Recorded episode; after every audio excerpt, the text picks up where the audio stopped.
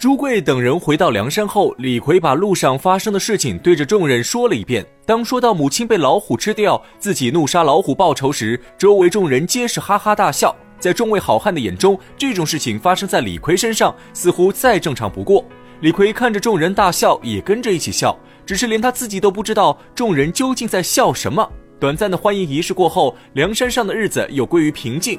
在军师吴用的领导下，梁山众位好汉各司其职，开黑店的开黑店，造盔甲的造盔甲。每个工具人都找到了适合自己的工作，就连宋江的弟弟宋清也被任命为后勤部长，负责山寨的大小筵席。整个梁山坡水寨的气势焕然一新，众人热火朝天，干劲十足，都在为梁山集团的发展壮大贡献着自己的微薄力量。如此平安过了数日，这天宋江突然想起一事。当时公孙胜回家探母，临走前说好三五个月就回来，可如今时间已到，公孙胜却杳无音信。想到此处，宋江立刻唤过戴宗，让他去冀州寻找公孙胜。戴宗接下任务后不敢怠慢，次日便离开梁山坡前往冀州城。戴宗挂上四个甲马，做起神行法，每日赶路八百里，三天之后已经赶到沂水县境内。在这里，戴宗却被一个路人识破身份。此人姓杨，名林，是江湖上有名的绿林好汉，被人称为“警豹子”。至于杨林和戴宗素未谋面，却为何能一眼认出戴宗？这事儿还要从公孙胜说起。数月之前，杨林在一家酒馆偶遇回家探母的公孙胜。公孙胜看杨林武艺非凡，便推荐他去梁山坡入伙。不仅亲笔为杨林写了一封推荐信，还把梁山坡几位头领的本事给杨林详细介绍了一番。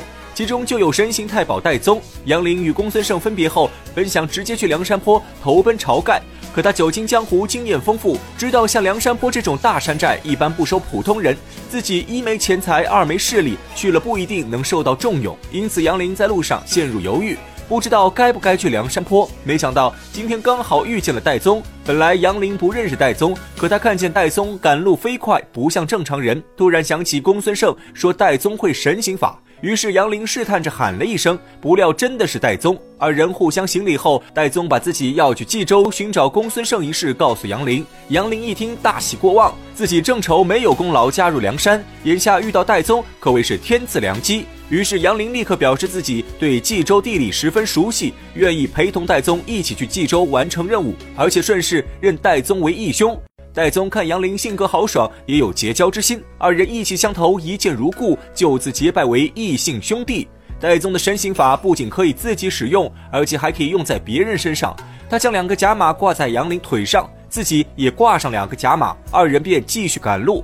虽然速度达不到日行八百里，但也比一般人走路要快上许多。如此小行夜宿赶了多日。这天，二人来到一处险峻大山，正要从山下经过时，只听见一声锣响，从旁边树林中钻出一两百号小喽啰，簇拥着为首的两名头领，让他们留下买路钱。戴宗还未答话，杨林已经抢先出战。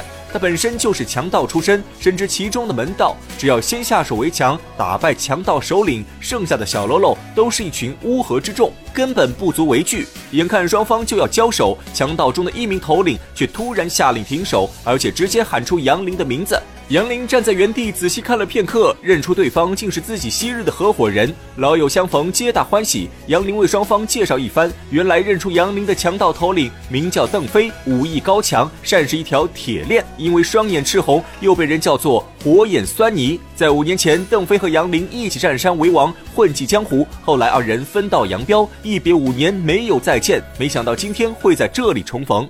而另一位强盗头领姓孟，名康，外号玉翻竿。最擅长打造船只，因为押送花石纲时不满上司责罚，孟康一怒之下杀了提调官，逃亡江湖。而此处山势秀丽，风景优美，被当地人称为饮马川。本来有几个不成器的小强盗占据此地，一年前邓飞和孟康也看上了饮马川，便合伙从对方手中夺了过来。从此，二人在饮马川招兵买马，做起了强盗老本行。不过，在半年前，有一名刺配囚犯从饮马川经过，此人姓裴名轩，原本是京兆府的六案孔目，为人刚强正直，文武双全，因此被人称为铁面孔目。但正是因为裴宣不肯同流合污，惹恼了新任知府。这知府心术不正，随便找个借口把裴宣革职充军。在路过饮马川时，恰好被邓飞所救。邓飞敬佩裴宣的为人，又因为裴宣年长，邓飞便主动让出山寨头领的位置，从大当家变成二当家。簇拥着裴宣当了山寨头领。三人占住饮马川，拦路抢劫，不断发展势力。现如今手下也有二三百号小喽啰，只是在面对官府围剿时，众人还是有些力不从心。在得知戴宗的身份后，邓飞喜出望外。如今梁山泊在强盗这个行业里算是金字塔顶尖的存在，也是他们的超级偶像。邓飞立刻拉着戴宗和杨凌返回山寨。早有小喽啰提前将消息禀告裴宣，裴宣一面吩咐手下杀猪宰羊准备宴席，一面匆忙出寨降阶相迎。众人在宴席上饮酒畅聊。戴宗看到这么多好汉，早起了拉拢之心，于是大肆吹嘘梁山泊的雄厚实力和经营理念，只把裴宣等三位头领听得热血澎湃，心生向往。同样都是强盗，自己这饮马川和梁山泊一比，那简直是天差地别。于是裴宣等三位头领一商量，决定放弃饮马川，加入梁山泊。此言一出，正中戴宗下怀。戴宗当场答应，但他毕竟有任务在身，当下告诉裴宣三人，让他们先收拾东西，等他从冀州找到公孙胜后，众人再一起返回梁山坡。裴宣等人并无异议。计划商量妥当后，众人大口吃肉，大碗饮酒。戴宗当晚就在山上住了一宿。次日，戴宗惦记着寻找公孙胜的任务，不顾裴宣等人的挽留，坚决带着杨林离开饮马川。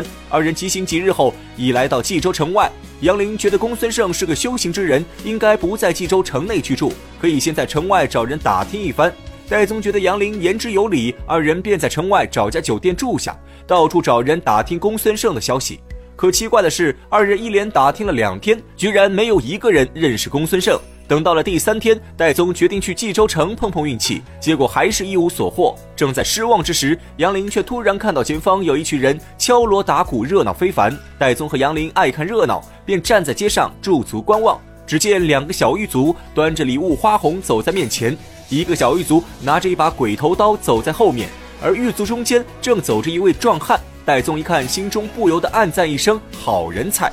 只见此人两眉入鬓，凤眼朝天，五官棱角分明，身材魁梧壮实，不经意间露出一身蓝靛花袖，更显得气势非凡。端的是一条好汉。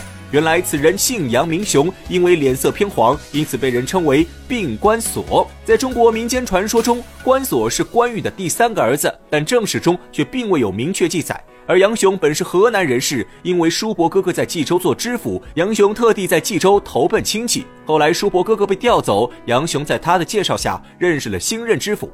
新任知府十分欣赏杨雄，便提拔杨雄做了个两院押狱，兼职当刽子手。今天杨雄刚处决完犯人，有许多相识好友都来庆贺杨雄，因此街上才这般热闹。杨雄被众多朋友拦在街上，推辞不过，只好应酬一番。正在杨雄和众人交谈时，从旁边却走出来一伙军汉，直直冲着杨雄过来。这伙人究竟有何意图？且听下回分解。